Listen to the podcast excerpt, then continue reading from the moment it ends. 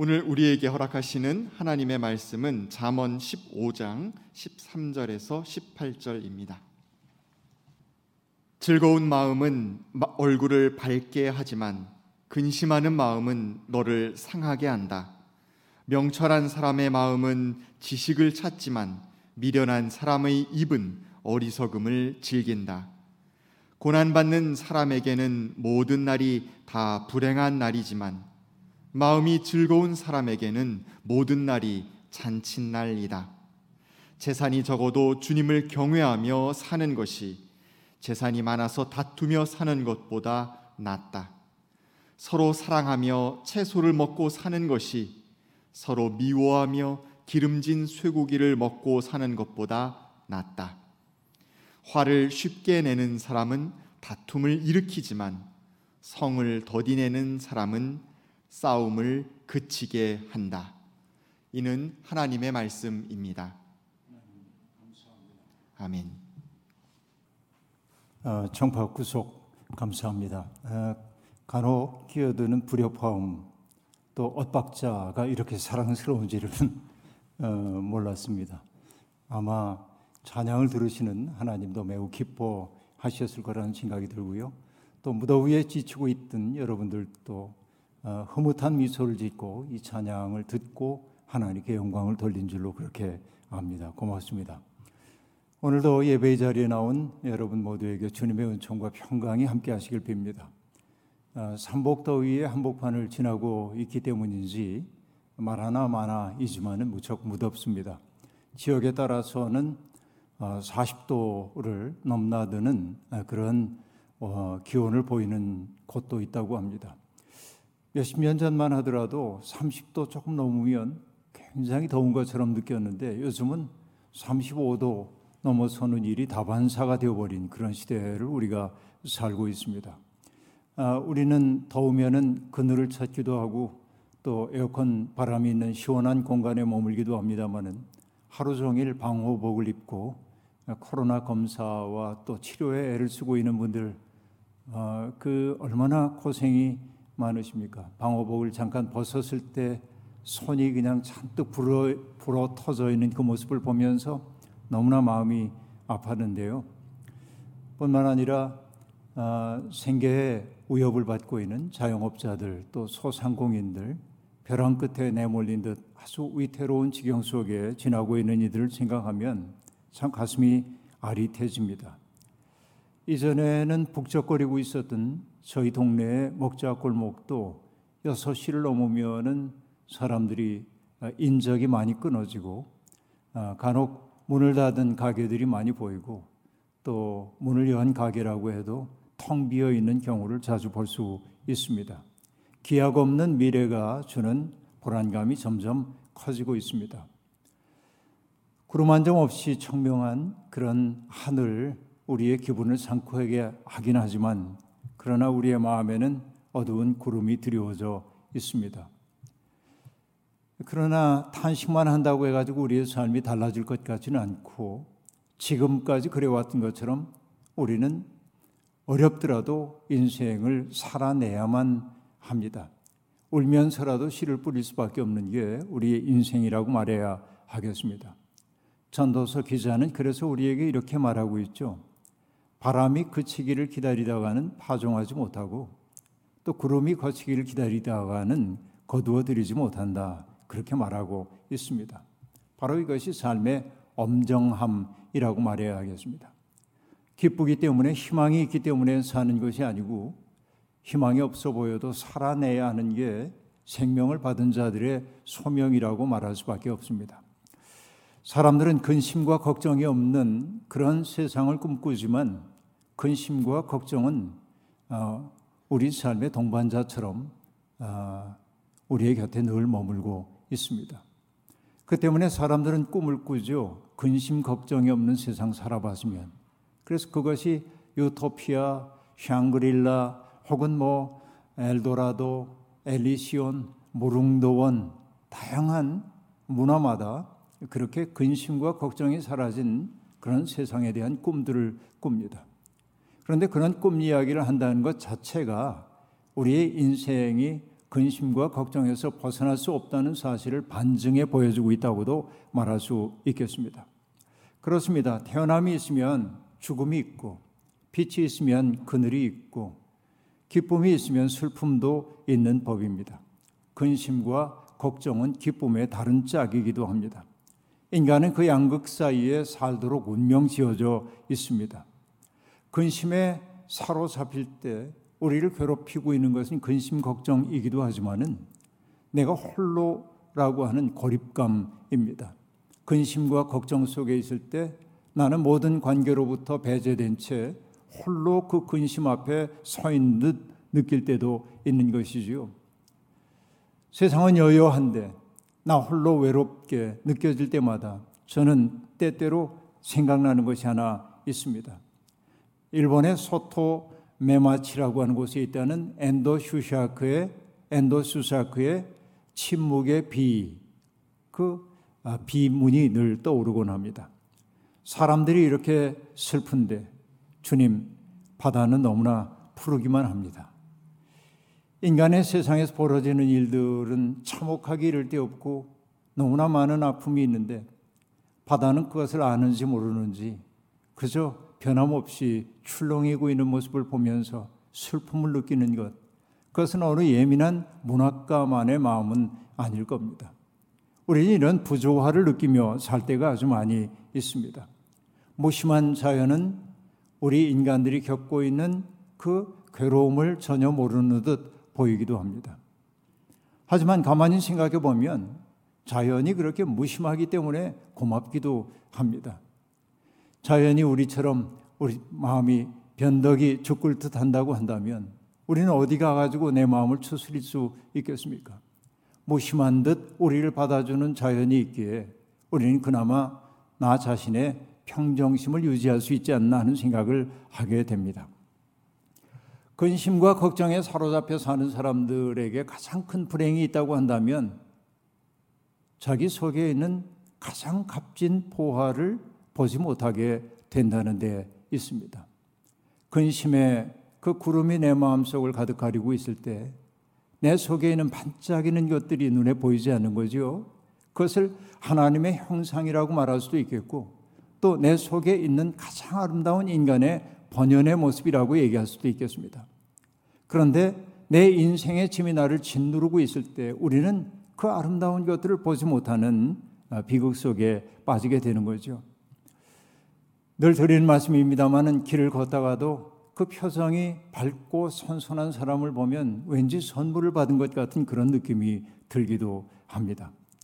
이콘 화가들은 성인들을 그릴 때 그 성인들의 거룩함을 나타내기 위해 그들의 머리 뒤로 후광을 그리기도 했습니다. 그것은 후광은 그들의 내면 속에 깃든 빛을 외적으로 드러내기 위한 표현일 겁니다. 속으로부터 흘러나오는 빛, 바로 그것이 후광이라고 말할 수 있겠죠. 빛이 나는 사람, 자기 내면에 있는 가장 아름다운 것을 도드라지게 사람들에게 보여주지는 않지만 은은히 자기의 존재를 통해 드러내 보여주고 있는 사람들, 그들이야말로 세상을 정화시키는 사람이라고 말할 수 있을 겁니다. 젊은 시절에 외롭다는 느낌이 들 때마다 홀로 읊조리던 노래가 있었습니다. 저는 이 노래가 널리 알려지지 않은 게 좀 속상하기도 한데요. 이 세상 어딘가에 라고 하는 곡입니다. 박희진 선생님이 가사를 쓰고 한태근 선생님이 작곡한 곡인데 여러분, 제가 한두 번 소개한 적이 있기 때문에 이 가사가 여러분들에게 익숙할는지도 모르겠습니다. 이 세상 어딘가에 남이야 알든 말든 착한 일을 하는 사람 있는 걸 생각하라. 마음이 밝아진다. 이게 1절이고요. 2절은 이 세상 어딘가에 탐욕과 분심 눌러 얼굴이 빛나느니 있는 걸 생각하라. 마음이 밝아진다. 3절은 이 세상 어딘가에 청빈을 감수하고 덕행에 힘쓰는 이 있는 걸 생각하라. 마음이 씻기운다. 4절 이 세상 어딘가에 하늘을 예경하고 이웃을 돕는 사람 있는 걸 생각하라. 기뻐서 눈물 난다 라는 가사입니다. 우리 눈에 보이진 않아도 이 세상 어딘가에 이런 보석과 같은 사람들이 있습니다. 남이야 알아주든 알아주지 않든 상관없이 착한 일을 하는 사람, 자기 마음속에 있는 탐욕과 분심을 누르고 덕행에 힘쓰는 사람이 있다고 하는 것, 그리고 청빈하게 살면서 누군가에게 선물이 되기 위해 애쓰는 사람이 있다는 것, 항상 하나님에 대한 경외심을 품고 살고 이웃들을 사랑하는 사람, 지금 내 눈에 보이지 않아도 어딘가에 그런 사람이 있다는 것, 있음 그 자체로 세상을 정화하고 있는 사람들이 있다는 사실을 우리가 잊지 말아야 할 것입니다. 우리 마음의 변화라고 하는 것은 그냥 일어나는 게 아니라 그런 이들이 있음을 생각하는 데서 비롯됩니다. 생각한다, 이게 중요합니다.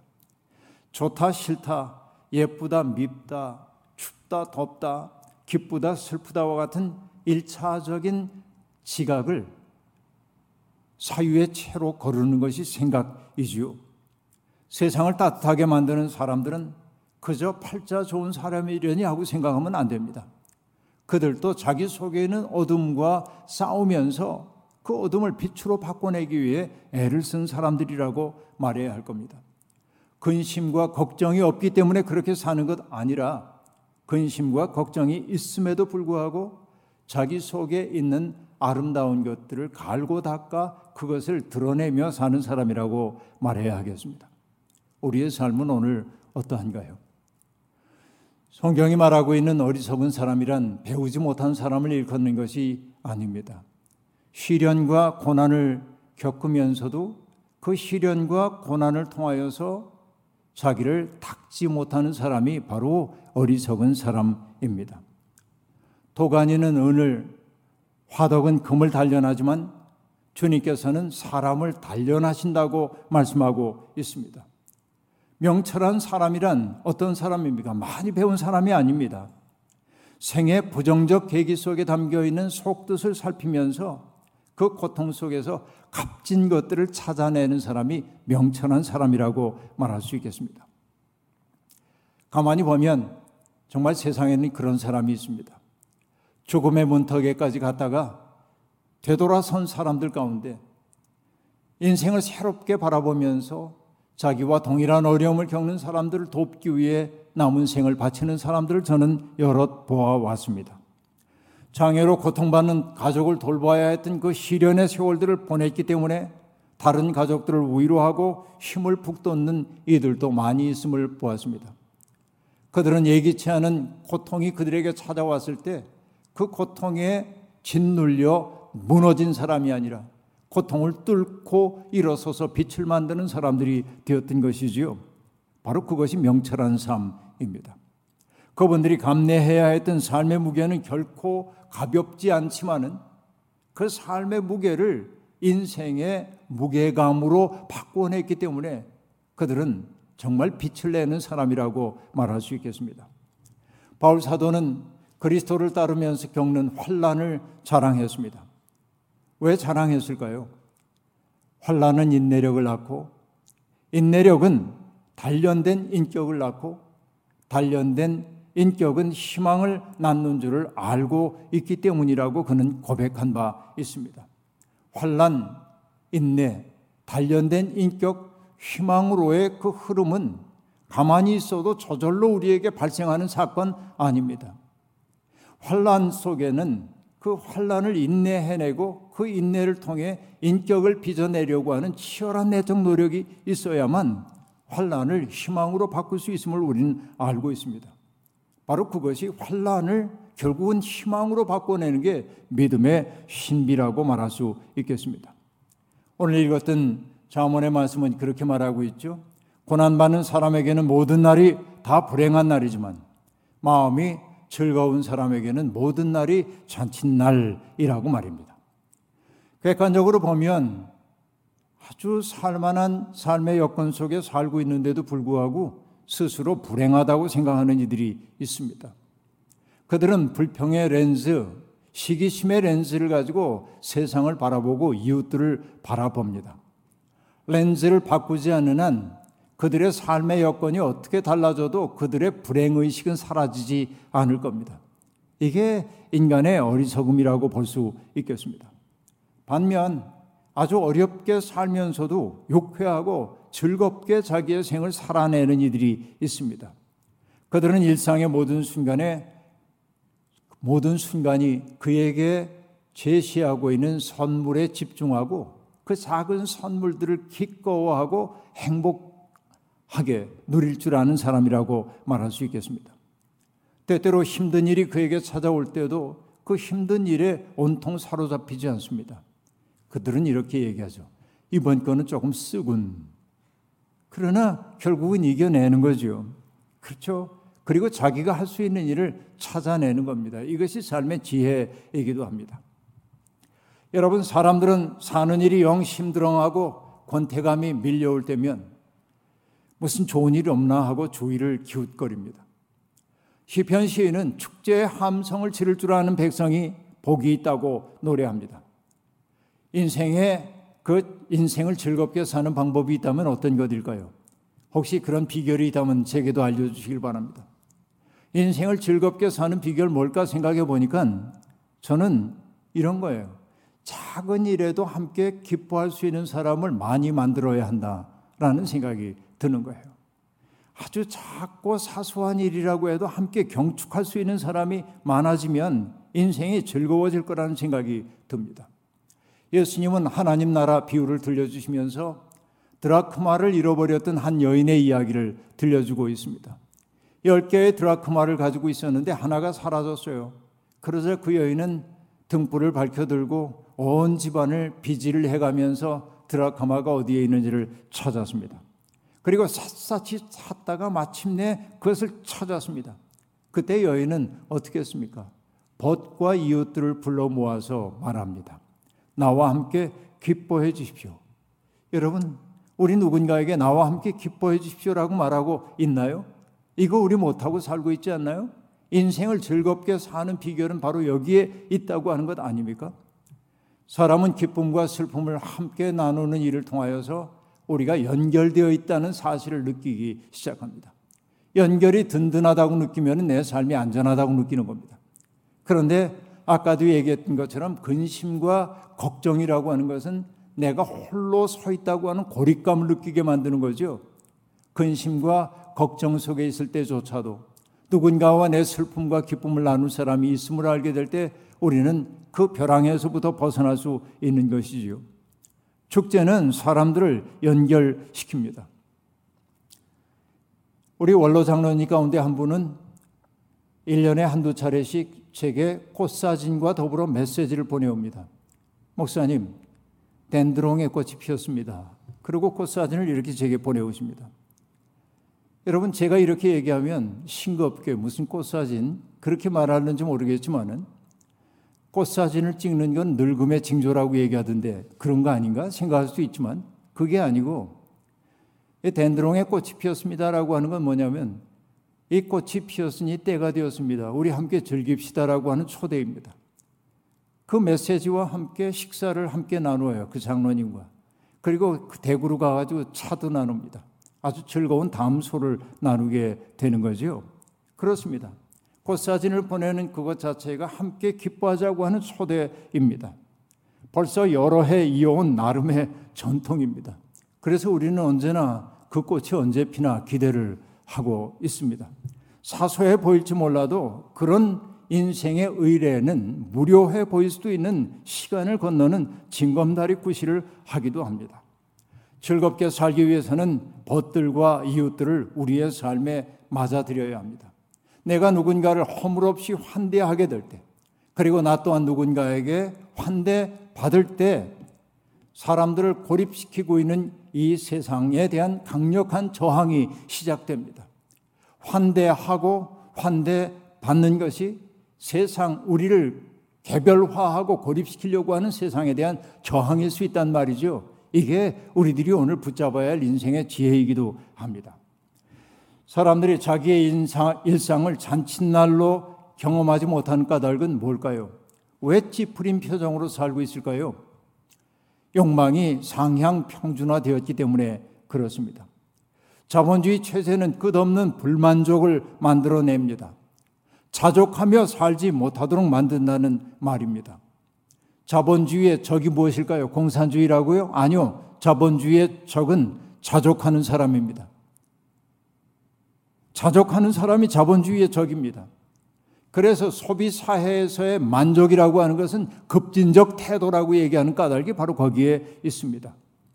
일찍이 성 어거스틴은 속세의 희망을 끊고 오로지 하나님을 찾는 삶을 추구하면서도 세상의 재미를 떨쳐버리지 못하는 자신의 삶을 뭐라고 요약을 했냐면 진정한 행복을 피하면서 찾는 것이라고 이야기했습니다.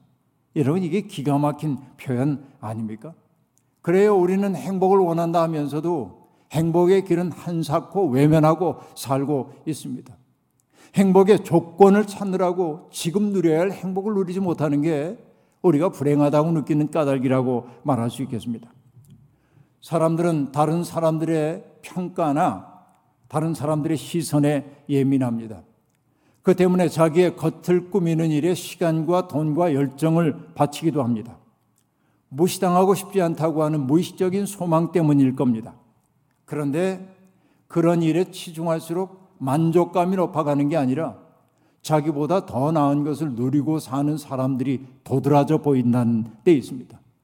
행복을 맹렬하게 추구하다 보니까 오히려 불행해지는 역설, 이것이 오늘 우리가 살고 있는 세상의 모순이라고 말할 수 있겠습니다.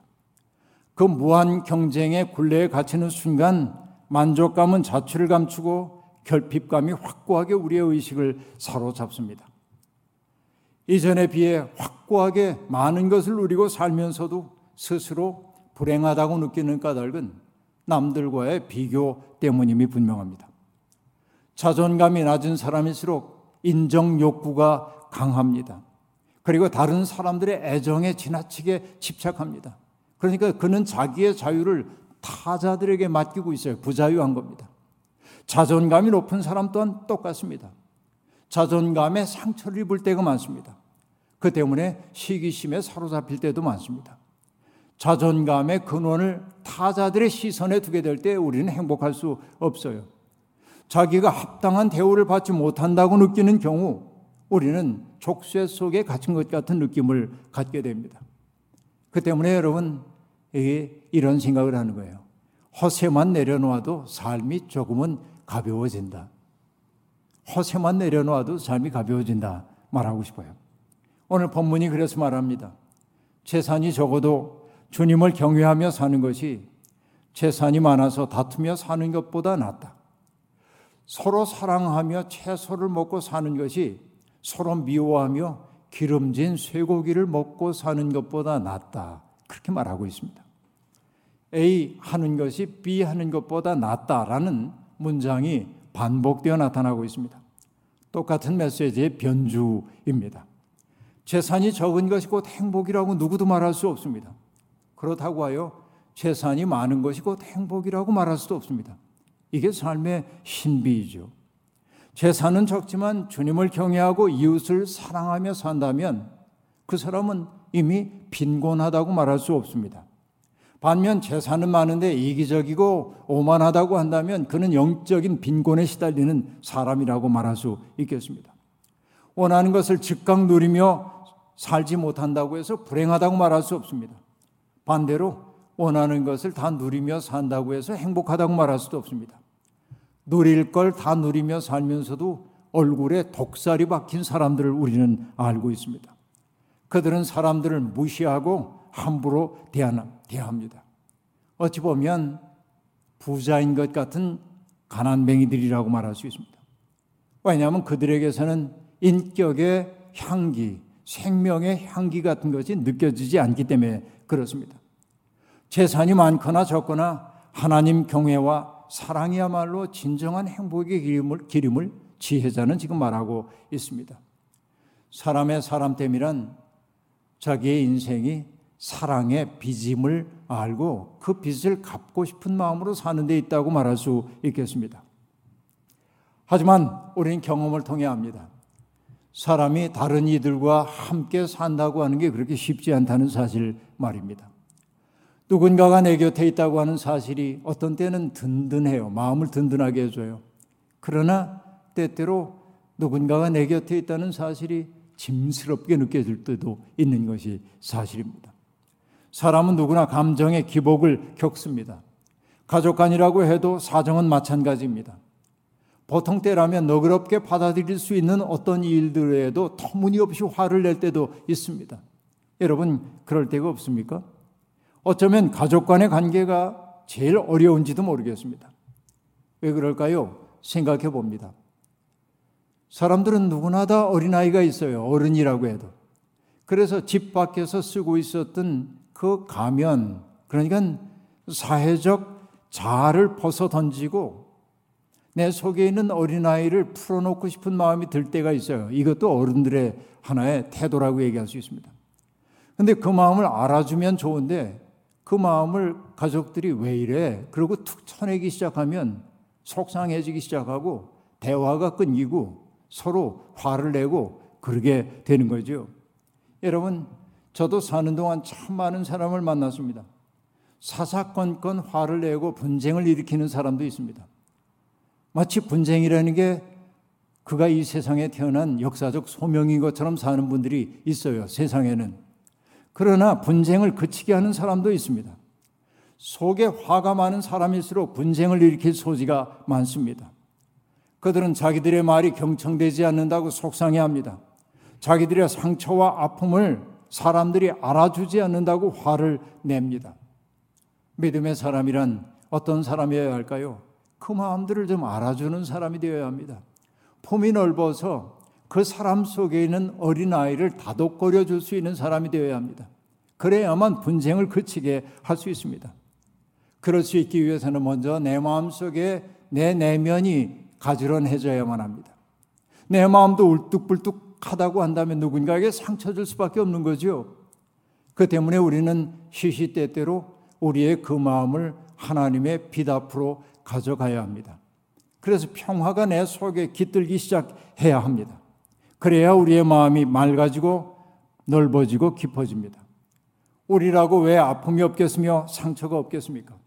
하지만 내 속에 있는 아픔과 상처까지도 다른 사람들을 고문하는 도구로 삼는 것이 아니라 그것을 노래로 바꿀 수 있다고 한다면 바로 그것이 믿음의 신비 아니겠습니까?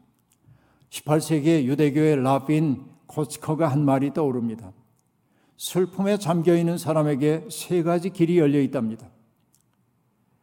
사다리의 첫 단에 선 사람은 웁니다. 사다리의 두 번째 단에 서 있는 사람은 잠잠합니다.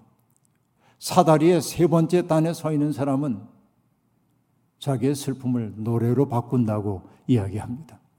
여러분은 지금 어디에 서 있습니까? 어쩌면 사다리 한 단도 못 올라간지도 모릅니다. 내 속에 있는 슬픔 때문에 징징거리며 사람들을 고문하고 있지는 않습니까? 그 다음 단계가 우는 단계이고 잠잠한 단계이고 노래로 바꾸는 단계인 거예요. 여러분, 슬픔과 고통을 노래로 바꾸는 사람이라야 평화를 만들 수 있습니다. 참으로 어려운 시대입니다. 그렇기에 더욱더 하늘빛으로 조율된 사람들이 필요한 때입니다.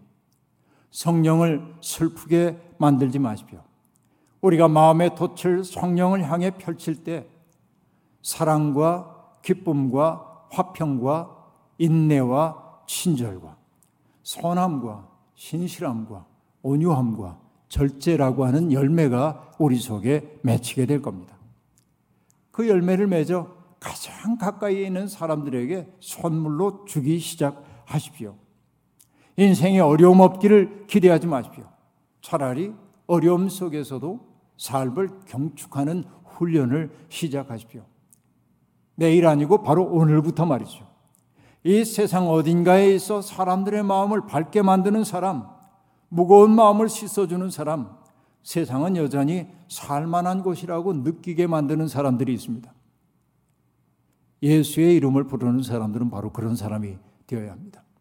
주님이 우리를 불러주신 까닭은 우리 속에 있는 근심과 걱정을 노래로 바꾸라고 하는 것이 첫 번째이고 그 노래를 통해 사람들을 따뜻한 환대의 공간으로 초대하라고 하는 것이 주님의 두 번째 부름입니다. 이 아름다운 부름에 응답하여서 정말로 스스로도 행복하고 다른 이들에게도 행복감을 안겨주는 한 주가 되기를 주님의 이름으로 축원합니다. 아멘.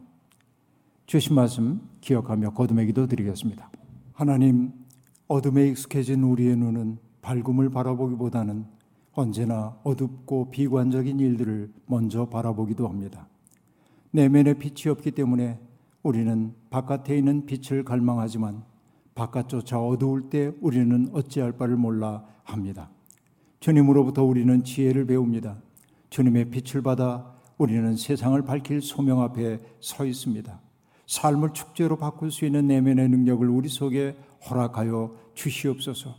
근심과 걱정 없기를 바라는 것 아니라 근심과 걱정과 동행하며 그것을 하나님 찬양으로 바꿀 줄 아는 내면의 능력 우리 속에 더하여 주시옵소서. 예수님의 이름으로 기도하옵나이다. 아멘.